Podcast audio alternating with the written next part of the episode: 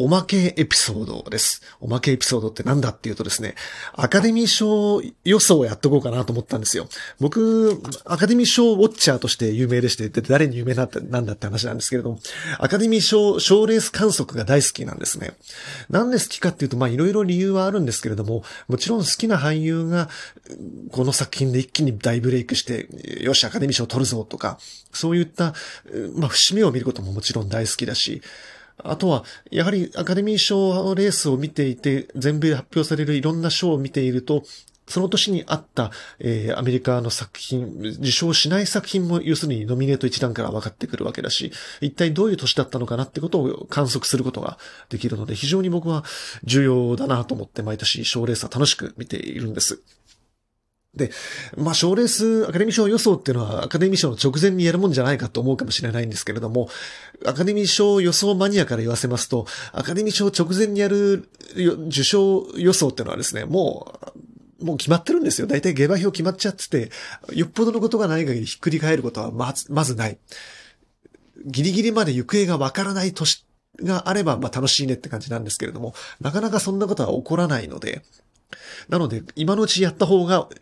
予想としては楽しいんですね。今のうちってのはまさにその来週1月23日にアカデミー賞のノミネートが発表されるわけですけれども、なので今のうちに喋っておく方が楽しいわけです。ということで、主要6部門ぐらいを中心にちょっとおしゃべりしていきたいなと思うんですけれども、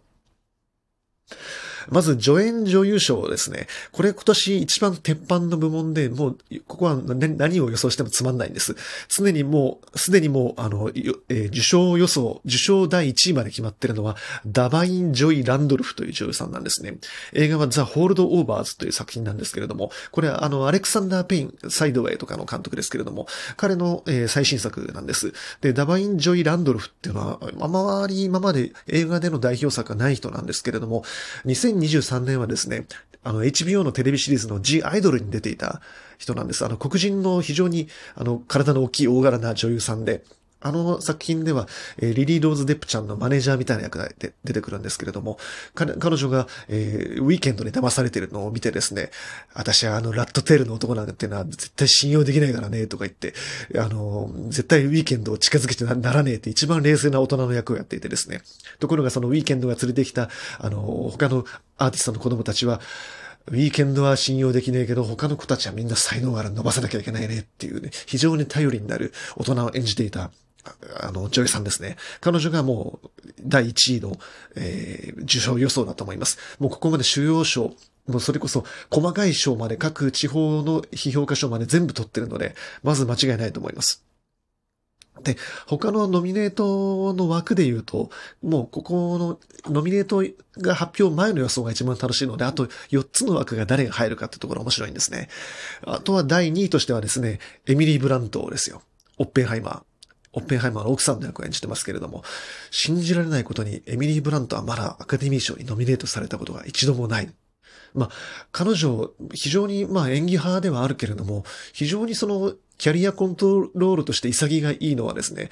その、アカデミー賞が取れそうな、賞寄りのアート映画にあまり寄らないところなんですよね。常にそのメインストリーム路線、えあの、エンターテイメント路線に自分のキャリアをコントロールしているところが非常に潔いなと思って。今年はアン・ハサウェイもいくつか作品出てましたけれども、彼女と二人のツーショットのあの写真なんかもたまに出ていたんですけれども、今振り返ればね、あの当時飛ぶ鳥を落とす勢いだったアン・ハサウェイ主演のプラダを着た悪魔でメジャーに進出、ハリウッド進出したのがエミリー・ブラントだったんです。あの作品で、あのアン・ハサウェイの先輩役で出ていて、あのがエミリー・ブラントで、まさかあれから十数年して、むしろ今エミリー・ブラントの方がハリウッドのトップ女優っていうのは、まあね、わかんないもんですね。隔世の感がありますね。はい。で、彼女は今まで何度も何度もアカデミー賞のチャンスもあったんですね。えー、メリー・ポピンズ・リターンズと、あとその年に、えー、ああれですね。えっ、ー、とあ、あれですね。名前が出てこない。クワイエット、クワイエットプレイス、クワイエット、クワイエットプレイスかに出てましたね。あれで、あの、あの年のサグで主演と助演でダブルノミネートされていて、助演賞を取っていたのに、えー、アカデミー賞には届かなかったっていうところがあって、今回ばかりは、まあ、ノミネートまではまずいけるだろうと見られています。あと他の助演の枠は結構流動的で読めないなってところがあってですね、バービーで、えー、一番重要なセリフを披露していたアメリカ・フェレーラ、あの、バービーの、のえー、子供の頃からバービーが大好きで、大人になってからマテル社に就職して、バービーのデザインをやりたかったんだけれども、しがない事務職に収まっているっていうところからバービーに出会う女性を演じていた女優さんですね。あと、他下馬評で名前が上がっているのはですね、レイチェル・マッカーダムスですね。えー、放題がわかりにくいんですけども、神様聞いてる、これが私の生きる道という作品で結構賞を取ってるんで、今回いけるんじゃないかなっていうところもあって、レイチェル・マクアダムスも非常にキャリアが長くて、彼女も演技派でもあるのに、あまりそういうアートハウス系には寄らずにメインストリームで来てる女優さんですね。あともう一人名前が上がるとしたら、ジョディ・フォスターじゃないかなと思っていて、彼女はネットフリックスのナイアドという作品で、えー、アネット・ベニングを支える友人の役を演じていて、まあ、久々に映画出演していますけれども、ジョディ・フォスターはですね、ちょうど今 HBO でトゥルー・ディテクティブのシーズン4で主演をしていてですね、このトゥルー・ディテクティブのシーズン4が今大評判を呼んでるんですよ。この間第1話が始まって初回の放送が200万人、視聴者200万人ということ事態になっていて、で、トゥルーディテクティブシーズン4自体、シーズン1以来の大傑作というふうに言われていてですね、まあ、ジョディ・フォスター大復活というふうになってますね。彼女はもう、ね、子役から活躍していて、アカデミー賞もね、2回取ってる、主演女優賞2回取ってる大女優で、まあ、今更アカデミー賞取るまでもないような人ですけれども、まあ、久々にナイアドを見ても非常に天性の芝居のキレを見せていて、やっぱり天才だなというふうに思いましたね。トゥルーディテクティブなんてね、彼女は言ってみれば元祖トゥルーディテクティブですよ。クラリス・スターリングを演じて、羊たちの沈黙をね、出ていた人ですからね。ということで、助演女優賞はもうすでに受賞する人が決まっているようなレース状態なんですが、残り4枠は誰が来てもおかしくないなってところになってます。はい。で、次、助演男優賞ですけれども、今年一番熱いのは助演男優賞だと思います。もう、顔ぶれがスター揃いですね。今のところ一番候補はロバート・ダウニー・ジュニア。我らがダウニーですよ。ダウまではカタカナで書いて、2位は兄って書いてダウニーですね。これはあの小説家のゆずきあさこさんがツイッターで書いていて、あのダウニー、あ、いいな、確かに、ツイッター140文字ダウニー・ジュニアって書くの大変だけども、ダウニーだったら3文字で済むしなと思ってるんですけども、僕はダウニーが今年の受賞予想では1位に今入ってるなと思います。ゴールデングローブ賞を受賞して、その後、えー、クリティクスチョイスアワードも受賞していて、そして当然、えー、サグにもノミネートされていて、ということで今一番受賞予想では1位ですね。今何のエクスキューズもなく喋ってますけれども、アカデミー賞の重要な前哨戦と言われる賞はいくつかあってですね。一つはゴールデングローブ賞ですね。えー、これはアメリカにいる海外特派員、アメリカ外国記者協会ま、間違ってたらごめんなさい。が、えー、投票している賞になります。で、なので、ハリウッドにいる人たちじゃない人たち、外国の記者たちが投票なので、そんな影響力ってあるのかいって思われがちなんですけれども、もともとそのアメリカではテレビ放映があるっていうところで、ハリウッドスターがこれはテレビ、テレビ部門もあるので、ハリウッドスターがテレビも映画も合わせて、もうみんな一気に押し寄せて、えー、パーティー形式で行われるというところで露出度が高いから、前哨戦としての影響力がでかいということで、年々言われてきたんですね。で、一時その、まあ、賄賂があったりとかですね、その、いろいろ問題が続出して、ゴールデングローブ賞って大丈夫ですかっていう風な事態が起きたんですよ。で、それでボイコットされて、その後、えー、一気にその、投票者の層を変えたんですね。もともと、白人が、白人、えっ、ー、と、黒人が全くいなかったらしいんですよ。なので、有色人種を増やして、さらに海外投票者も増やしたんです。海外投票者を増やした結果、えー、アメリカに、で活動はしていないけれども、日本で言うと、日本、えー、それこそ、宇野これまささんとかですね、えー、そういった日本で活動している批評家の票も投票で入るよ入るような仕組みを作って、インターナショナルボーダーという人たちを入れて、それで投票母体を変えて、えー、改革を図ったんですね。そうすると、いきなりその、ノミネートの、の、あの、傾向が変わってですね、今まで割とその、ハリウッドでインタビューする機会の多い、露出機会の多いスターや、えー、大手メジャー作品に投票が集中しがちだったんだけれども、海外作品もかなりノミネートされるような風に、あの、だいぶ票が割れ、分かれるようになりましたね。はい、これがゴールデングローブ賞。で、その後、クリティクス・チョイス・アワードっていうのはアメリカの批評価たちが投票してる賞なんだけれども、これはなんでその影響力が大きいかっていうと、もちろんその、いろんなスターたちが一気に集まる大きな授賞式ではあるんだけれども、それともプラスして、とにかく賞のカテゴリーが多い、技術部門ももうまんべんなく用意されている賞なので、アカデミー賞の受賞を占う意味で非常に大きいというふうに言われています。それからもう一つは、えー、サグと言われた、えー、アメリカ俳優映画俳優組合賞ですね。組合賞っていうのは各その、えー、組合団体が組合の中で、えー、賞を投票する団体になっているわけで、これが当然アカデミー賞とその、えー、投票母体が被るわけですよ。なので一番アカデミー賞の受賞予想を立てる意味では、組合賞にノミネートされてるかされてないか、組合賞で受賞してるかしてないかで、アカデミー賞の受賞予想ってのは、ほぼほぼ9割方固まります。で、この間、俳優組合賞のノミネートが発表されているので、ここで漏れた人は、ほぼほぼアカデミー賞本選にノミネートされることはまずないだろうというふうに言われているぐらい受賞の直結率が高い賞になっています。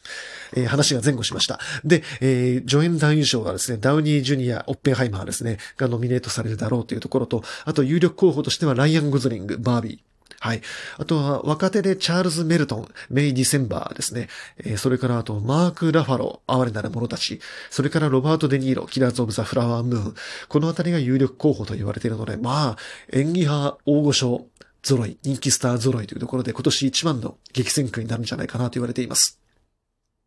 で、ダウニーはですね、この間のゴールデングローブ賞の受賞のスピーチを見たらですね、意外なことにあのメモを用意して読み上げていたんですね。まあ、あの人はとにかく台本なしで芝居をすることで有名な人なので、あの、アイアンマンの撮影の時は毎朝脚本を破り捨てて、その後一緒にジョン・ハブローと一緒に脚本を書き直して、そこから毎日、毎日の撮影を全部即興で作っていったっていう、信じられないエピソードの持ち主なので、あの人は即興で全部演技をできる人なので、まあ当然、スピーチ原稿なしで壇上に上がってしまったら、ね、スピーチ制限時間を破ることはまず間違いないから、多分自分のためにあの人はスピーチ原稿を用意してるんじゃないかなと思うんですけれども、はい。あとはライアン・ゴズリングもスピーチは、あの、各費用箇所では好評ですね。あの、県として初めて評価された賞ですっていうようなユーモアを交えて、あの、あの、スピーチをしてて非常にいいと思います。はい。ということで、ダウニージュニアが一番手、それを追っかけるライアン・ゴズリングっていう風になるんじゃないかなと思います。はい。で、次に、えー、主演女優賞レースですけれども、これは今年の一番激戦区っていう風に言われていましたが、ちょっともう、大勢が決まりつつありますね。今のところ、一番人気はリリー・グラッドストーン、キラー・オブ・キラー・オブ・ズ・オブ・ザ・フラワー・ムーンですね。彼女はこの間のゴールデングローブ賞も受賞しました。はい。で、それからエマ・ストーン、哀れなる者たち。あとはマーゴット・ロビーのバービーですね。これが今のところ3強で、えー、先頭集団になるんじゃないかなと思います。受賞予想では今のところリリー・グラッドストーン VS エマ・ストーンの一騎打ちになると思われます。この間のクリティクス・チョイス・アワードではエマ・ストーンが受賞していました。クリティクス・チョイス・アワードはコメディ部門とドラマ部門がゴールデングローブのように分かれていない中で、リリー・グラッドストーンと同じカテゴリーに入っていた中で、エマ・ストーンが受賞しているので、おそらく一騎打ちになるであろうというふうに思われます。ただ、エマ・ストーンはもうすでにララランドで受賞しているので、僕はノミネートはされても二度目の受賞はないなっていうふうに勝手に予想しています。で、エマ・ストーンみたいな演技派だったらこれからもノミネートの機会は何度もある。一方のリリー・グラッドストーンは、えー、ネイティブアメリカンにルーツを持つ女優としての初のノミネートがほぼ確実、確実視というところで、えー、アカデミー賞もここ十数年で投票母数が白人高齢者が多かった、白人男性が多かった母数をだいぶ変えて、アメリカの国外の、えー、白人以外の投票者というのを増やしているところもあって、おそらくその改革の効果もあって、リリー・グラッドストーン、特にまあ、時代としてダイバーシティの時代もあるところも含めて、アメリカ、アカデミー協会が、それを意識づけて、彼女にノミネートをして、さらに受賞まで行くんじゃないかなと思います。過去には、アカデミー協会としては、マーロン・ブランドがゴッドファーザーで受賞した時に、自分が受賞式に現れず、ネイティブアメリカンの女優を代わりに立てて、ネイティブアメリカンのハリウッドでの扱いについて、えー、物申すスピーチを代読させるというような事件があって、当時は、大バッシングになったんですけれども、まあ、いろいろね、まあ、賛否あります、ありましたけれども、当時。はい。そういった時代からだいぶ変わって、リリー・グラッドストーンが僕は受賞するんじゃないかなと思っています。はい。で、主演男優賞はですね、今年は結構演技派の渋いところが揃っていて、今のところ一番人気はオッペンハイマーのキリアン・マーフィー、それから対抗馬としてザ・ホールド・オーバーズのポール・ジアマッティという、まあ渋い演技派対決なんじゃないかなと思いますね。キリアン・マーフィーはそれこそ、えー、クリストファー・ノーラン作品としては、いつからだあれは。バットマン・ビギンズじゃないかな。あれで、ヴィランを演じて以来ずっと、ね、ノーラン作品の常連として出てきてるけれども、僕は本当にあのクリストファー・ノーラン作品におけるキリアン・マーフィーの扱いについては、もう常に物申して、ノーラン許さねえと僕は思ってきたんですね。キリアン・マーフィーっていうのは、2000年代初めぐらいに頭角を表してきた俳優さんですね。で、彼はその頃に、えー、プルートで朝食をという作品で、あれは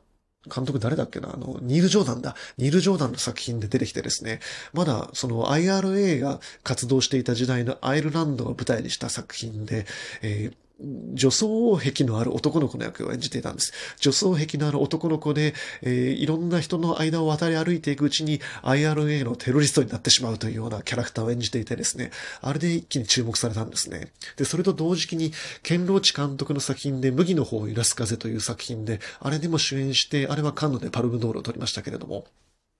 ということで、次期演技がスタートして登場してきたんだけれども、このノーランと出会ってからはですね、ノーランはなぜかいつもこのキリアン・マーフィーを脇役に収めてきたんですよ。本当に僕は下打ちまでしちゃった。ノーラン許さねえと思ってきてですね。で、キリアン・マーフィーのインタビューを読んだら、キリアン・マーフィー自体も、いつかノーラン作品で主役を演じたいとずっと思ってきたんだ。その上でようやく20年、苦節20年でようやく掴んだ主役、オッペンハイマー博士の主役だ。というところで、今回の主演男優賞レースの今最有力、先頭を走ってる状態ですね。本当に、キリアン・マーヒーファンとしては感類ですよ。ね、近年特にキリアン・マーフィーは、ピーキー・ブラインダーズっていうドラマの主役はあったにしても、映画では本当に役に恵まれていなかったので、僕は本当に嬉しいです。はい。で、主演男優賞レースでは、え同じく先頭を走っているのはポール・ジアマッティですね。ゴールデングローブ賞では、キリアン・マーフィーがドラマ部門の主演男優賞、ポール・ジアマッティがコメディ部門の主演男優賞を取っています。ポール・ジアマッティといえば、ね、もうあの、剥げ上がった背のちっこいメガネ、メガネをかけたおじさん。味のある脇役俳優としてアメリカ映画で重宝されてきましたけれども、彼は今回のそのザ・ホールド・オーバーズの、えーアレクサンダー・ペイン作品の常連ですね。サイドウェイという作品で主役のワイン大好き、大好きなワインうんちくを語るワイナリー巡りが大好きなおじさんの役で注目をされて、あれは男友達二人の珍道中で、そのワイナリー巡りをしている最中に、バージニア・マドセン扮する、えー、バツイチな女性に一目惚れ、一目惚れをしてしまって恋に落ちるんだけれども、自分もバツイチで、ね、しかもこんな見た目だし、うまく告白するにはもう一歩勇気が出ないっていうところをいじいじしてる、そんなね、なん、なんとも愛らしい中年男性のポール・ジアマッティが一歩踏み出していくという大人のためのラブロマンスでした。で、あれで、あの年の主演男優賞を総なめして、さあアカデミー賞も行くぞと思ったら、なんとノミネートすらされなかったんですよ。というようなアカデミー賞とは本当に縁のない、ある、ある種、まあ、苦節あるキャリアなんですね。その後、ようやくノミネートされたのは、シンデレラマンという、えー、あれはロン・ハワード監督で、えー、実在のボクサーを演じて、ライ、えー、ラッセル・クローのマネージャー役で、まあ、それこそ本当に脇を占める脇役俳優らしいいいパフォーマンスを見せて、あれが初ノミネートだったんですね。それ以来全然アカデミー賞には縁がないので、今回は本当にあの主演男優賞としては、キリアン・マーフィーを倒せるぐらいのポテンシャルは持ってると思います。はい。で、他にのノミネートされる可能性が高い人としては、アメリカンフィクションという作品のジェフリー・ライトですね。このアメリカンフィクションという作品は、トロント映画祭で観客賞を取っている作品なんですけれども、昔はトロント映画祭で観客賞を取れば、アカデミー賞の作品賞もいけるだろうっていうのが常設、定説だったんですけれども、えー、今回その観客賞を取ったのがアメリカンフィクションでした。で、ジェフリー・ライトも本当に息の長い、えー、ブラックの俳優さんで、どちらかというと、まあ、脇役を占めるような俳優さんなんだけれども、えー、今回は主役で主演男優賞候補の筆頭になっていますね。はい。あとはディカプリオ、キラーズ・オブ・ザ・フラワームーンでも名演技を見せて、ノミネートはあるだろうとは言われていますが、今回はどちらかというと、ノミネートの当落戦場だというふうに言われています。特に今回リリー・グラッドストーンに注目が集中していて、ディカプリオ自身もなんか、あの、受賞式とかの写真を見てるとですね、いつものちょっとギラギラっとした感じは収め、あの、抑えめで、あの、私は今回リディ・グラッドストーンで付き添いできましたみたいな、おとなしめのレオ様な感じになっていて、まあそれはそれで好感があっていいですね。レオ様はですね、もう自分で、あの、レベナントでようやくアカデミー賞を取っていこうというもの、ようやく肩の力が抜けたキャリア形成で僕は非常に大好きですね。その後の、えー、Don't Look Up とか、あと、Once Upon the In Time in Hollywood とか、コメディ演技でキャリアを開拓してるのは本当にいいなと思います。はい。なのでもう一人ノミネートの可能性があるとしたら、えー、ネットフリックス映画ラスティン・ワシントンのあの日を作った男で、えー、実在の黒人の活動家を演じましたコールマン・ドビンゴじゃないかなと思います。あの役は本当に素晴らしかったし、僕はノミネートされて叱るべきだなと思います。大穴を一人挙げるとすれば、えー、エメラルド・フェネルのストルトバーンに主演していましたバリー・コーガンですね。まあ、どうかな。ちょっと若手で癖のある役柄で主演男優賞っぽくないところはあるんですが、えー、今のところノミネートの可能性があるとしたら、今名前を挙げたメンバーじゃないかなと思います。はい。あと、それから監督賞レースですね。監督賞はもうほぼ決まっています。オッペンハイマーのクリストファー・ノーランですね。ノーランが長年ずっとパートナーシップを築いてきたワーナーブラザーズとたもとを分かって、ユニバーサルに移籍をして3時間の実は実録電気映画を作って、それをサマーシーズンにぶち当てて、IMAX で撮っていて、そんな映画ヒットするわけねえだろうと誰もがみんな思っていたら、なんと3億ドル超えの大大大ヒットを飛ばすという、まあ、一大博打に勝ったという、ノーランの、まあ、大勝利ですよね。で、ノーランのキャリアを見てきた中で、今までずっと SF アクション映画が多いキャリアだった彼が初めて実録もののドラマ映画を撮ったっていうところでも非常にキャリアの重要な転換点にある作品で、これ近いのはですね、スピルバーグがシンドラーのリストを撮った時の感じですよ。1993年。あの年のスピルバーグは、シンドラーのリストはやはりユニバーサルでしたけれども、ユニバーサルで撮るために、その予算を出して担保してもらうために、じゃあ、ジュラシックパークを撮りますっていうふうに約束をして、同じ年の夏にジュラシックパークをやって、同じ年の12月にシンドラのリストを出してっていう、まあ、スピルバーグならではの早、早撮り術でリリースをして、ジュラシックパークを大ヒットさせて、なおかつシンドラのリストでアカデミー賞を制したという、ものすごい、まあね、大、大アカデミー賞劇がありましたけれども、あの流れをちょっとクリストファー・ノーランは通ってるなって感じがしますね。なので今回クリストファー・ノーランがまず間違いないと思います。ハリウッドを代表するヒットメーカーとしてそろそろ取っていい頃合いだなと思いますね。他にノミネートの可能性があるとしてはもちろんマーティン・スコセッシですけれども、もうこの今の受賞のレースを見てる感じでは、またしてもマーティン・スコセッシが無冠の帝王の、えー、ね、無無冠、なんだ、無敗、無敗記録を作ってしまうんじゃないかなと。一応デパート取って、取ってはいますけれども、それ以来、ノミネートは続いているのに一向に取れていないというね、あの無冠連敗記録をまた更新するんじゃないかというところ。あと、グレタ・ガーウィグのノミネートもまず間違いないでしょう。女性監督として2度目のノミネートっていうのは、えー、この間、取りましたジェーン・カンピオンに続くノミネートになるであろうと思われます。それから、哀れなる者たちのギリシャのヨルゴス・ランティモス監督もまず間違いなくノミネートまでは行くでしょう。まあ、ヨルゴス・ランティモスなんて、ヨーロッパの記載中の記載みたいな人が、こんなアカデミー賞の常連になるなんて思ってもみなかったですね。はい。他にノミネートの可能性があるとしたら、え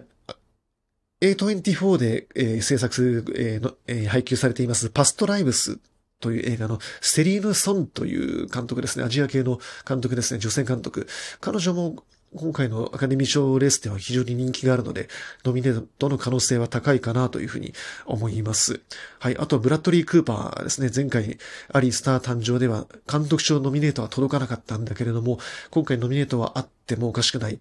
ですね。主演男優賞レースでも、はい、ノミネートはあってもおかしくないと思います。はい。あと、大穴で言うと、海外勢ですね。毎年、アメリカの映画監督が4人ノミネートされるで、一人は海外勢が入るとか、そういうパターンも多いので、今回はジョナサン・グレイザーもあり得るんじゃないかなと思います。ジョナサン・グレイザーは、えー、ザ・ゾーン・オブ・インタレストという作品で、今回外国語映画賞の有力候補の一人になっているんですけれども、これはナチスのホロコーストものなんですけれども、ホロコーストのまあ隣に暮らしているナチス高官の裕福な生活を描くという非常にまあチャレンジングな作品で、カンヌで、えー、これはグランプリを取っている作品ですね。はい。あとはアレクサンダー・ペインが有力候補かなと思います。あ、あとちょっと話前後しちゃいますけれども、主演女優賞レースの僕は大穴としてあるのは、えー、ザンドラ・ヒュラーですね。今年の作品賞候補にも入ってくるんではないかなと思われますフランス映画、ジュスティーヌ・トリエ監督の落下の解剖学。これの僕は大穴で、えー、ザンドラ・ヒュラを挙げておきたいと思います。はい。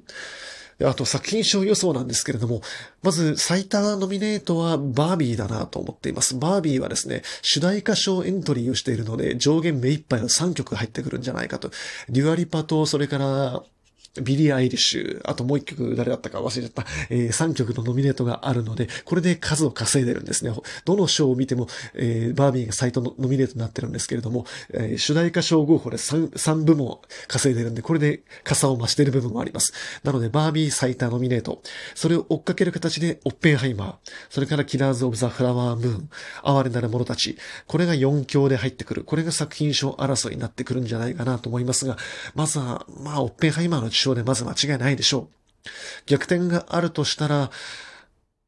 うん、わからんな。ちょっと今年はないんじゃないかなと思うんですね。はい。なので他にノミネート、えー、最大10作品までノミネートが可能性があるので、えー、ザ・ホールド・オーバーズ、パスト・ライブス、マエストロ、ゾーン・オブ・インタレスト、この辺が入ってくる。あとアメリカンフィクションか。この辺が辺が入ってくるんじゃないかなと思います。はい。ということで、アカデミー賞予想ですが、やっぱり、だーっと喋ってみたけど、つまんないね。今年は大体もう顔ぶれが決まっちゃってるんで、大穴予想みたいなのがあんまりないんですよ。ね、ちょっと前のあの、浜口竜介監督が、あのね、入ってきた時みたいな、ああいう、いけるかいけないかどうだ来るか来るか来ないかっていう、やっぱそういうものがなければ、やっぱり、